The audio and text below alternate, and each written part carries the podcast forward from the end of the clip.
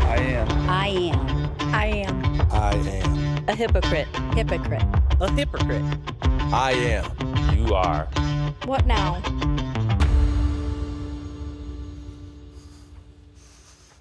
Good morning. Good morning, Pastor Doug. Wow, I love baptism. That's so cool. Quiet group. You all right? Yeah. Hey, uh, if you are new or newer to Grace, we would love to know that you're here. The best way to do that is to text hello to the number that's on the screen. In other words, text the word hello to the number that's on the screen. Or if you're online right now, thanks for joining us. Uh, there is an I'm new button somewhere on your screen right now that you can just click. Uh, but if you're old school and you feel funny taking your phone out at church, you can just fill out the card in the back seat that says I'm new. Uh, either way, we would love to just get a hold of you this week and welcome you and see if you have any questions about who we are and what we're doing. Uh, we know that it's a fairly large uh, group of people and sometimes hard to figure out how to navigate everything. So that's just a great way to do it. A couple of invitations for you. If you are engaged or married five years or less, Meg and I are having a little thing on our patio next Sunday at 6 o'clock. Uh, we'll have dinner together and just uh, kind of tee up a good conversation for uh, young marrieds, not necessarily young people, but young in their marriage. And so you're welcome to uh, sign up for that, but we do need you to sign up because we're going to buy food. And for those of you who don't know, our patio is right here on the campus, so is our house but and the patio is behind the house. But anyway, if you don't know where to go, just come here in the evening and you won't be able to miss it. Uh, one more invitation for you today. They're having a book and bake sale in the back. You may have noticed it when you came in. Woohoo! Uh, they are raising money to uh, uh sponsor people for um, the retreat, the women's retreat. So this morning I said to the first service that when you go back there, buy a cookie for 100 bucks, and somebody actually did it. So you guys can buy a cookie for 200 bucks and show them up. Uh, you don't have to, just whatever you want to pay is fine, but uh, we would love for you to support that. There's some great books back there. Um, if you want to pick up a book, I'm sure that that could be a great way to support them as well. Again, all the money goes to Scholarship Women uh, for the retreat. We are wrapping up First John already, and uh, this is week five. Before I do that, I want to thank Bryce and Kevin uh, for really bringing it when they had the opportunity to teach. If you weren't here last week, you should listen to What Does Walking with Jesus Have to Do with a Burrito? Which was Kevin's message last week. He killed it. It was awesome. Um, but we would love for you to uh, that. I don't know if you know this, but you can subscribe and just get the podcast of the sermons automatically downloaded to you. Uh, or you can go on anytime. You can watch the services or you can just listen to them. Um, but if you miss one week and you want to catch up or keep up with the series, uh, that's the best way to do it. We're going to look at the closing chapter of First John, but before we do, I want to give you just a little bit of a review.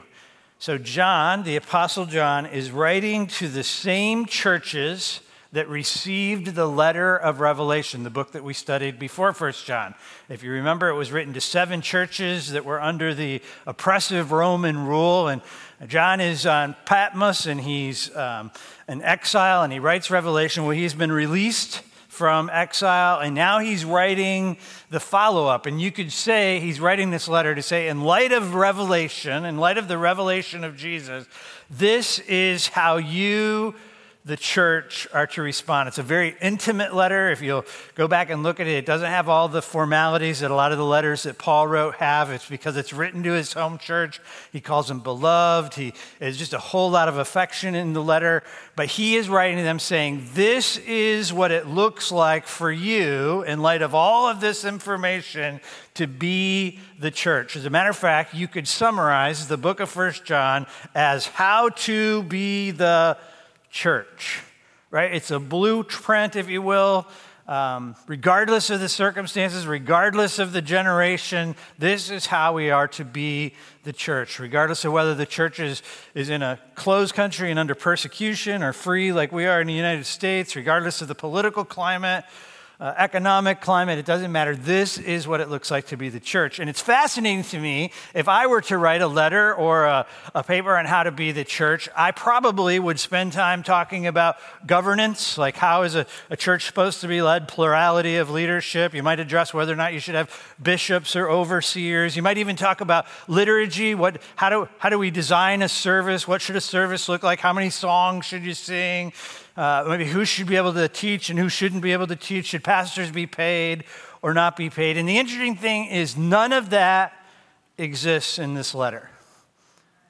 None of that is in there. And I think you could make a strong case that what John is saying is if you get the message I'm giving you right, everything else is going to take care of itself.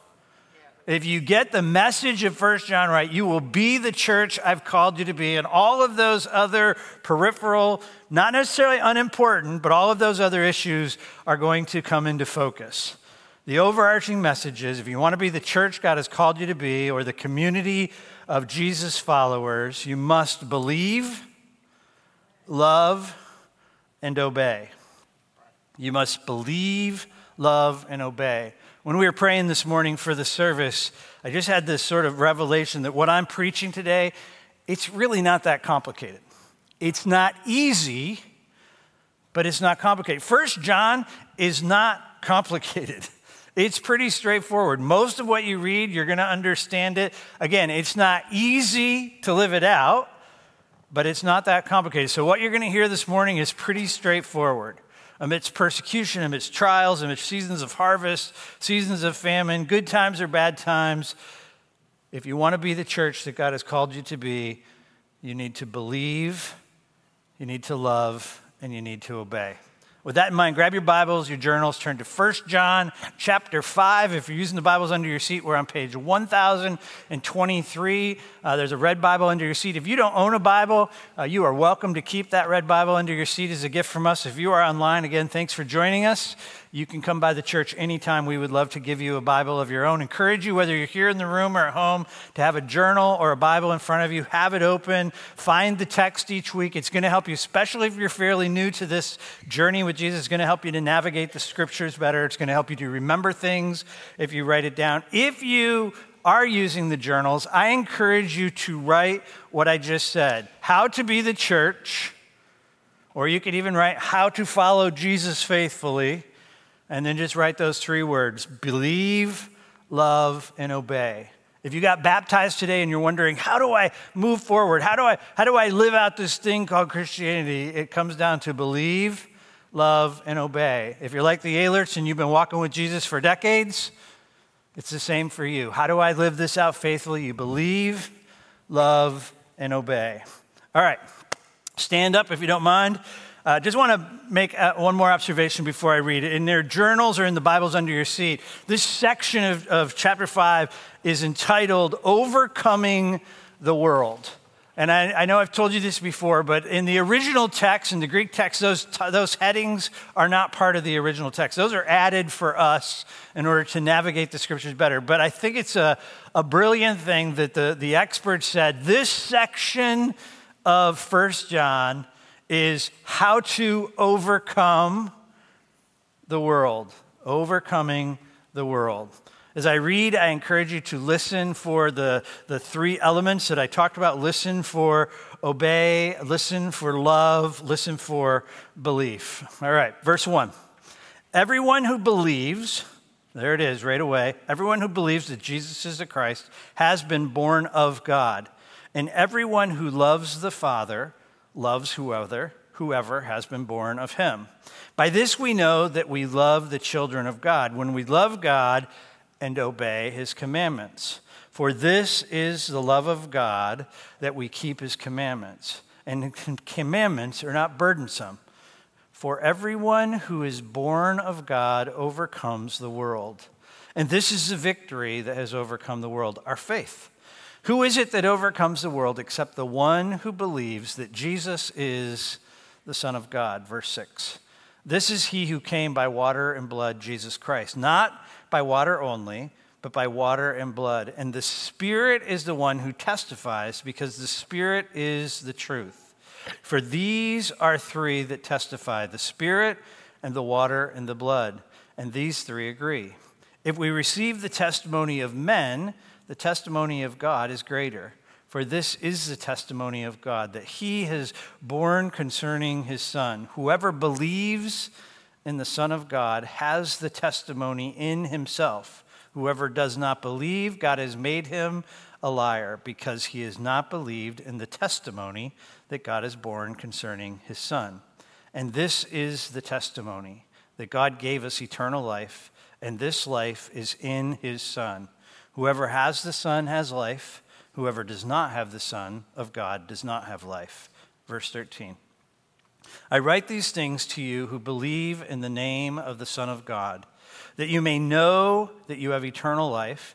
And this is the confidence that we have towards him that if we ask anything according to his will, he hears us. And we know that he hears us in whatever we ask. We know that we have the requests that we have asked of him. If anyone sees his brother committing a sin not leading to death, he shall ask, and God will give him life. To those who commit sins that do not lead to death, there is a sin that leads to death. I do not say that one should pray for that. All wrongdoing is sin, but there is sin that does not lead to death. Verse 18. We know that everyone who has been born of God does not keep on sinning.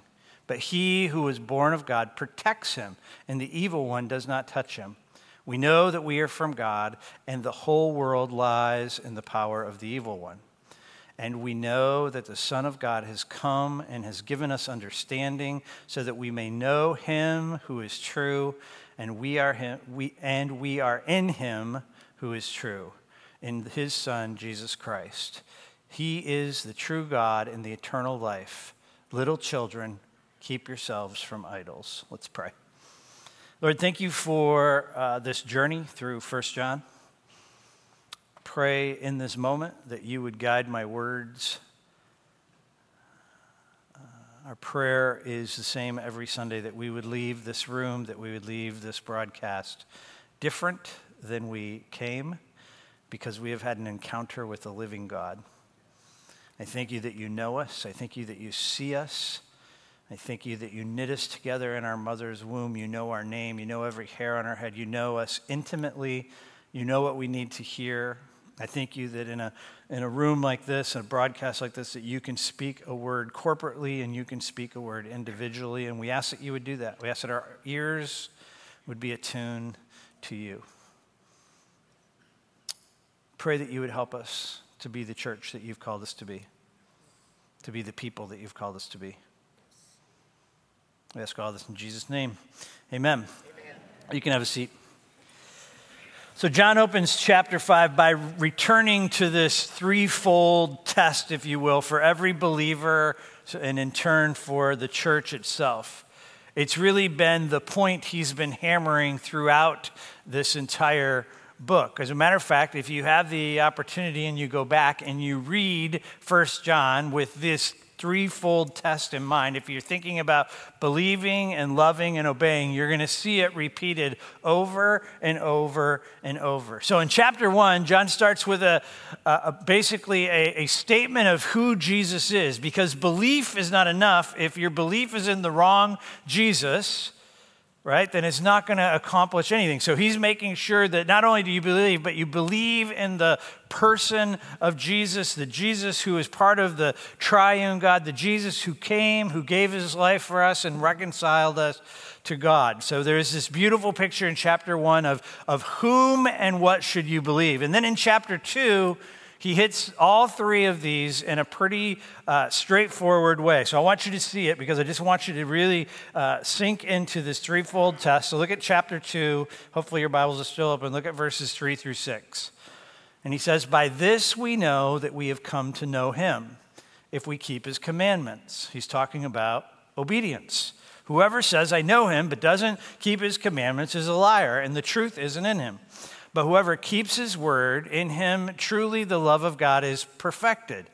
By this we know that we are in him. Whoever says he abides in him ought to walk in the same way that Jesus walked. It's all about obedience. And then when he gets to verse 7, you look at it, he says, Beloved, I'm writing you a new commandment But I'm not writing to you a new commandment, but an old commandment that you have had from the beginning. The old commandment is the word that you have heard. Jump down to verse 10. Whoever loves his brother abides in the light, and in him there is no cause for stumbling. Now he's talking about love. So he's covered obedience. Now he's talking about love. Look at verse 20.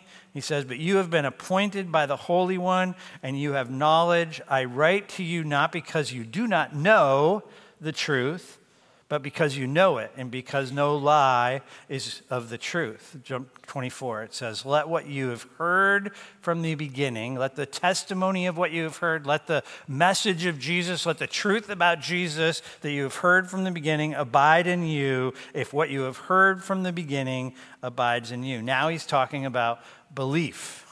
So we got this beautiful picture of, of all three. And then you get to chapter three, he spends the entire chapter talking about obedience and love. And then when he gets to chapter four, he spends the whole chapter talking about belief and love. And if you were here last week when Kevin talked about the burrito, he was talking about the fact that, that there is this different kind of knowing. Remember, he talked about the two words for know. One is about intellectual assent, one is about having information about God. The other know is having an intimate relationship, an intimate understanding of who God is. It's not enough just to know about God, it's not enough just to, to hear the facts about God that we need to have a, a, deeper, more intimate knowing of God. I love it that the writer of James makes it clear that just believing in God isn't enough. He says, even the demons believe in God right? So it's not enough just to believe. There is something about an invitation to intimacy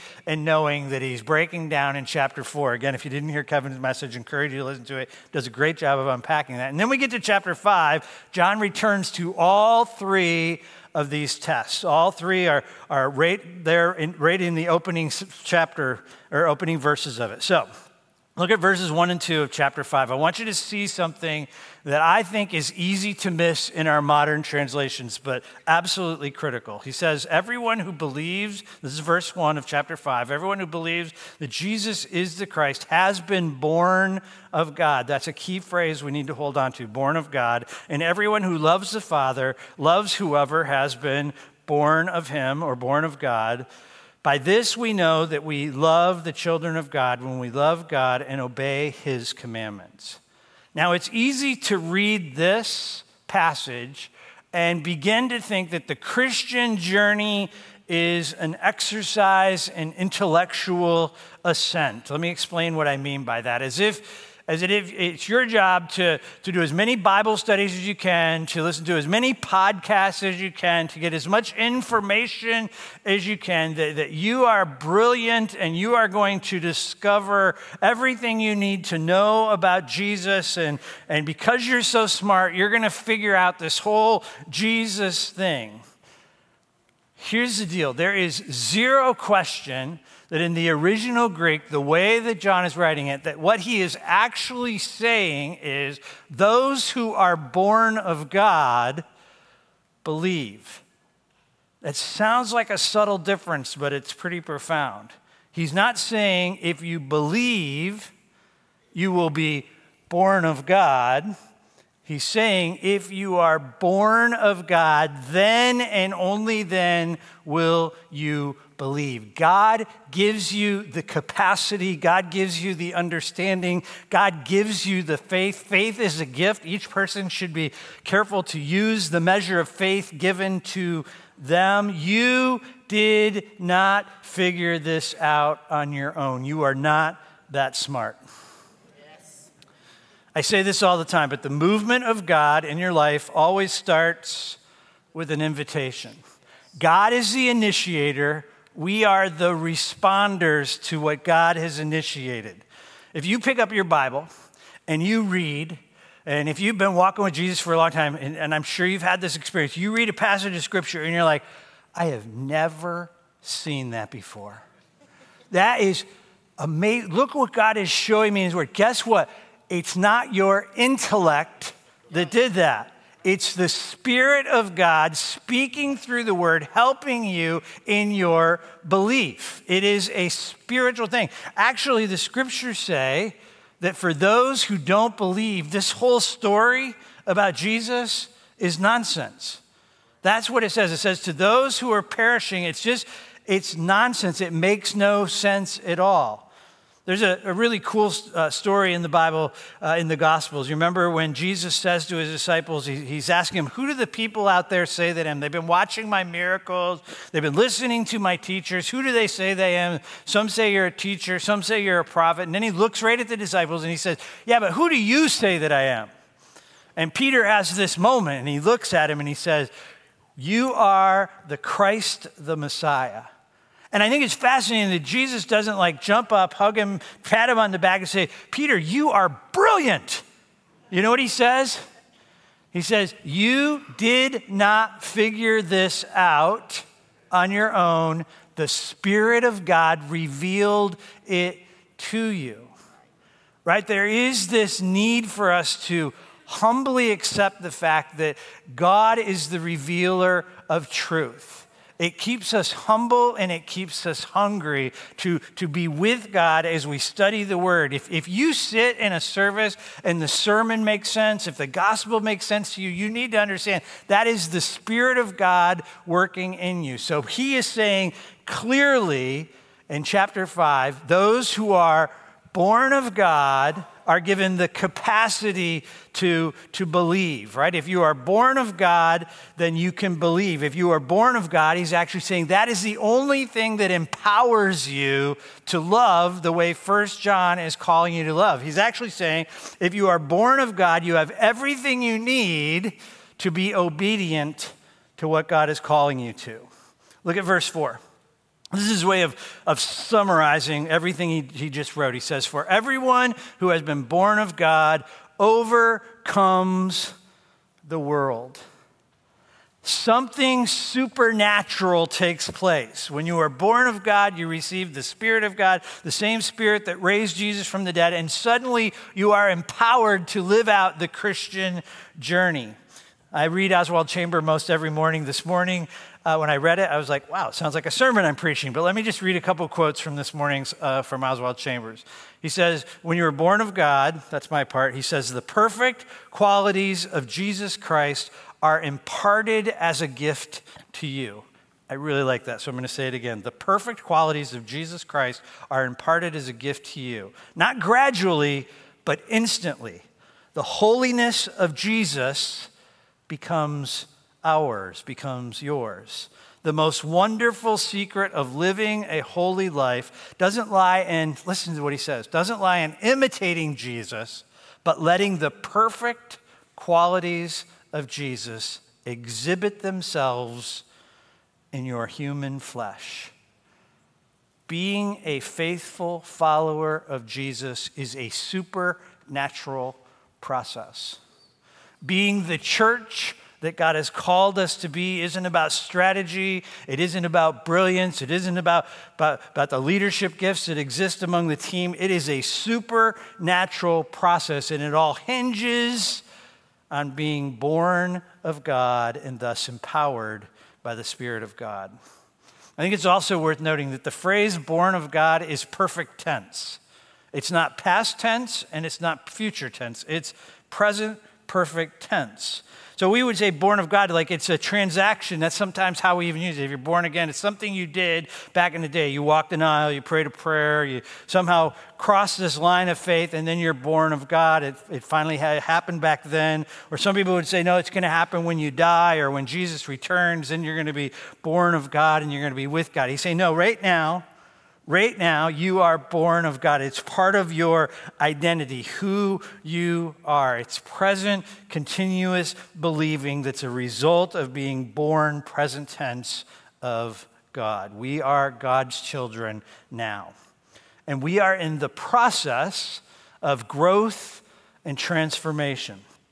God reveals, God calls, and we respond. I'll say it again the movement of God in your life always starts with an invitation. So God is the initiator, we are the responders. And He is inviting every person in this room. If you are listening to this message, if you're sitting in this room, if you are online, I can tell you absolutely clearly that God is inviting you to more. that God is revealing himself to you. And your responsibility is to say yes. Yes, God, I, I, want more. Yes, God, help me to understand more. God, help me to comprehend. Help me to understand the things that Pastor Doug is talking about. Help me to understand the scriptures. Every time you pick up the Bible, you say, God, reveal yourself to me. Help me to grow in my belief as I read your word. I was telling Meg Thursday night, we were talking about this series, and I, I, this has been the hardest book I've ever taught personally. Um, it is so black and white. It is so like you're either in or you're out. You're either you're either doing it or or you're not. It's so black and white. So so I read it and and it's like John's getting in my grill. Like he's he's right there. And so you read like it actually says, listen to what it says. It says, He who loveth not knoweth not God. And I say, man, I loveth not all the time. right? I, I, mean, I think I love my kids fairly well, but there's times I'm not very loving. There's times I'm not very loving to Meg. There's times I'm not very loving to my coworkers. And, and I think to myself, man, do I not even know who Jesus is? Right? John, the, the, the letter of John is in your, if you can read First John and not feel some level of conviction, man, you need, you need to be in a different job. You, I, don't know, I don't know what you should be doing, probably walking on water. What, but I'm just saying, it is a hard book. But then something happens when we get to chapter 5 right? In chapter five, John is encouraging us. He's saying, Look, I understand you are in the process of transformation. What's our mission statement here at Grace? We are. Well, say it like you like it, Prudence. Jeepers, we are mosaics, striving to live like Jesus. Yeah, striving to live like Jesus. And guess what? None of us have arrived, right? None of us can say 24 uh, 7, I live like Jesus. Again, if, if you do, I'd like to meet you. Right? We are all a work in process. I love that the Bible says that we are to work out our salvation, not work for.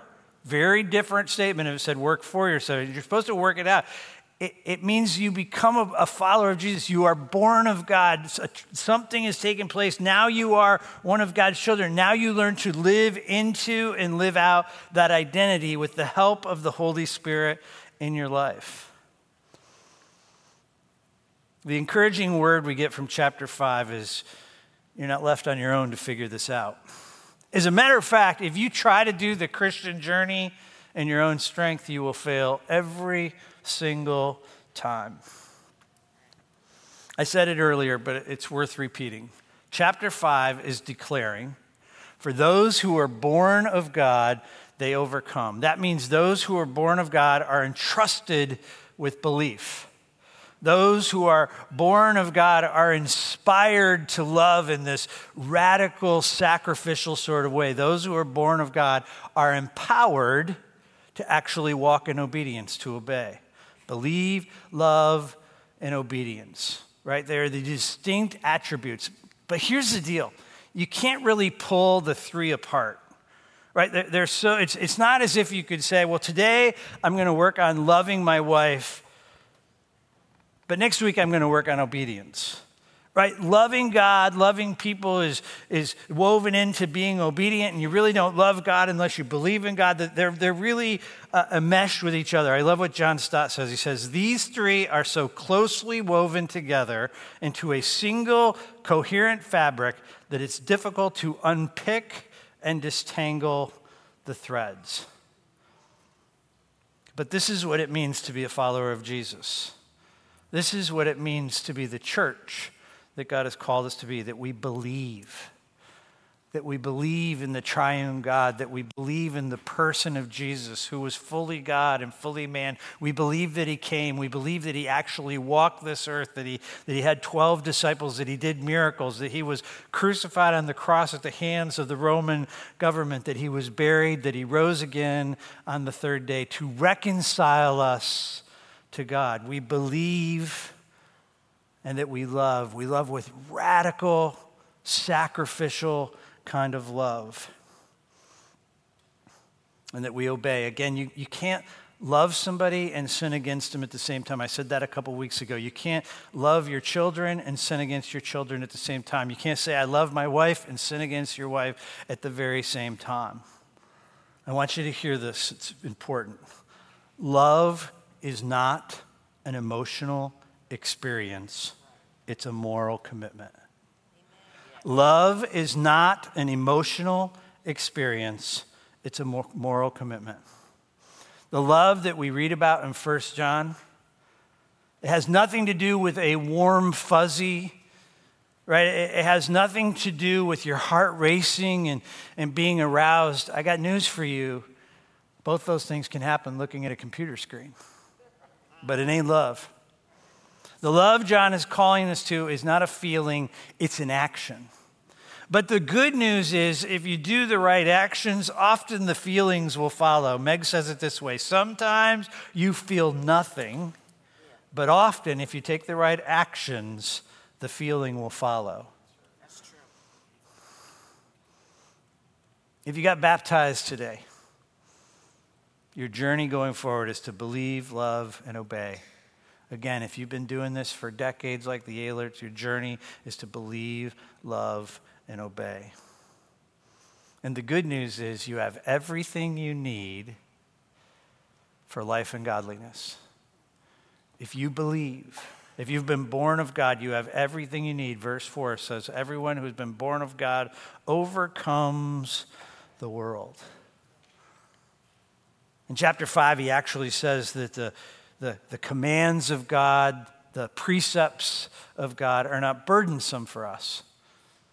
Right? And what he's saying is it, it's not hard for us who know Jesus because we are empowered by Jesus. What did Jesus say? He said, Take my yoke upon you. He's basically saying, Take my teaching upon you. Take my way upon you because it's not heavy, it's not burdensome. My way is light. Right? It's not burdensome for us because we have the empowerment of the Holy Spirit. You read First John, the bar is high. And we are all going to fail to clear the bar at times. And my encouragement is to you, to you is not fall into shame, but don't fall into complacency either. Like, it's too hard. I, I can't do it. First John is saying, yes, you can. Yes, you can. If you know Jesus, if you've been born of God, you can believe and you can love in a radical way and you can live a life of holiness and obedience. First John is saying, in every generation, in every circumstances, this is how to be the church believe, love, and obey. I want to just close uh, this series by just reading the last, almost the last three verses. So look at verse 18. I think what John is doing is he's kind of wrapping this difficult letter up with some incredible words of encouragement. Verse 18 who, He who is born of God protects him. He's basically saying if you've been born of God, God protects you and keeps you from the evil one who cannot touch you. Verse 19, we know that we are from God. And verse 20, and we know that the Son of God has come and given us understanding. That God is with us, that God is for us, that God is revealing his truth to us, that God is always, always, always inviting you into more. I love that this is communion. Uh, my encouragement to you so the scriptures say before you come to the table, before you take communion, that a person ought to examine themselves. And the examination this morning for you, the personal examination, is how am I doing? How am I doing with what I believe? Is there anything in my life that's competing for my belief in the person of Jesus? How am I doing in the way I love the body of Christ? How am I doing in the way I love my kids? How am I doing in the way I love my spouse? Is there any obedience issues in my life? Am I carrying unforgiveness, bitterness? Those are sin, you know that? Someone has sinned against you in the past and you're still angry and upset. Maybe God is calling you to leave it at the altar today. Do you have habitual sin in your life? Because if you have Jesus, you have everything you need for life and godliness. Are you struggling with an addiction? Do you know that you can be free from your addiction today? that God has given you everything you need for life and godliness. The Holy Spirit in you has given you the power to overcome and to walk a life of holiness. So, we're going to take a couple minutes, give you a chance just to do some quiet reflection. I will take the elements together. If you didn't get elements when you came in, you're welcome to just walk down here, grab the elements that you need. There's some gluten free elements if that's better for you in the smaller containers, but just come get what you need if you need some. Uh, again, we're just going to give you a, just a couple minutes of uh, John playing for you to pray, and then we will take the elements together.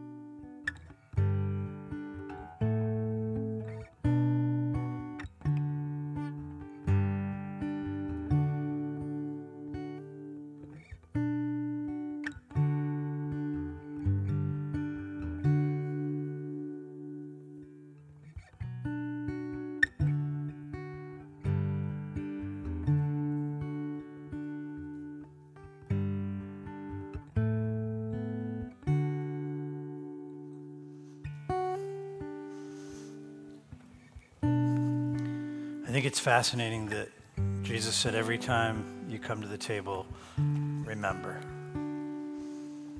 It's not an exercise in intellectual assent, it's an exercise in aligning our heart with the truth that the Son of God came and sacrificed his very body,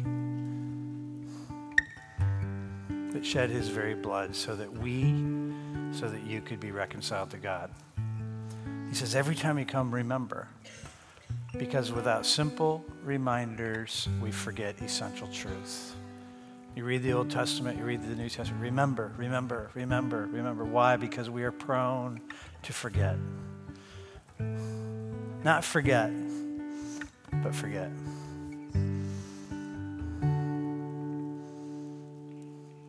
The gospel drives us to a place of humility. The gospel shows us how to love others in that sacrificial way. The scriptures tell us on the very night that Jesus was betrayed, knowing everything that was about to happen to him, knowing that all of his friends were going to betray him, knowing about the whips and the spitting and the beatings and the nails. There were no surprises in the crucifixion for Jesus. He knew it all. He said, knowing all of that, he showed them the full extent of his love. He took the bread and he broke it. And he said, This is my body broken for you. Every time you take it, remember me.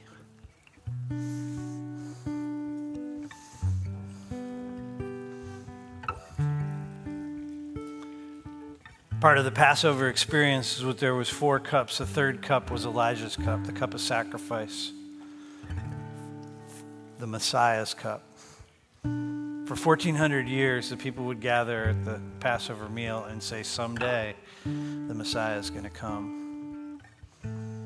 That was the cup that Jesus was holding when he said, This is my blood shed for you. I am the Messiah. This is my blood shed, a new covenant for the forgiveness of sins. Every time you drink it, remember me. Lord, I pray that you would help us to remember. Deep in our souls, we would remember the radical love of God. Loved the cosmos so much that he sent his only son that whosoever believes in him wouldn't perish but have eternal life. Help us to remember. Lord, help us to remember that we are not alone, that we are not set off to figure this out on our own, that you have promised and you have given us the Holy Spirit. Help us to be people of spirit. Help us to be people who grow in our belief, who grow in our capacity to love, and who are holy and obedient before you. Amen. The Gospels tell us that when they had finished the meal, they sang a hymn. We don't do a lot of hymns around here, but we do sing. So I encourage you to stand up, and John's going to lead us in a song.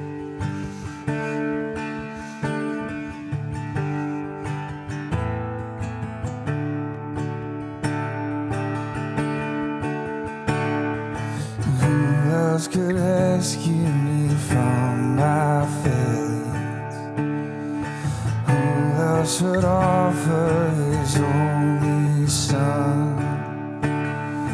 Who else invites me to call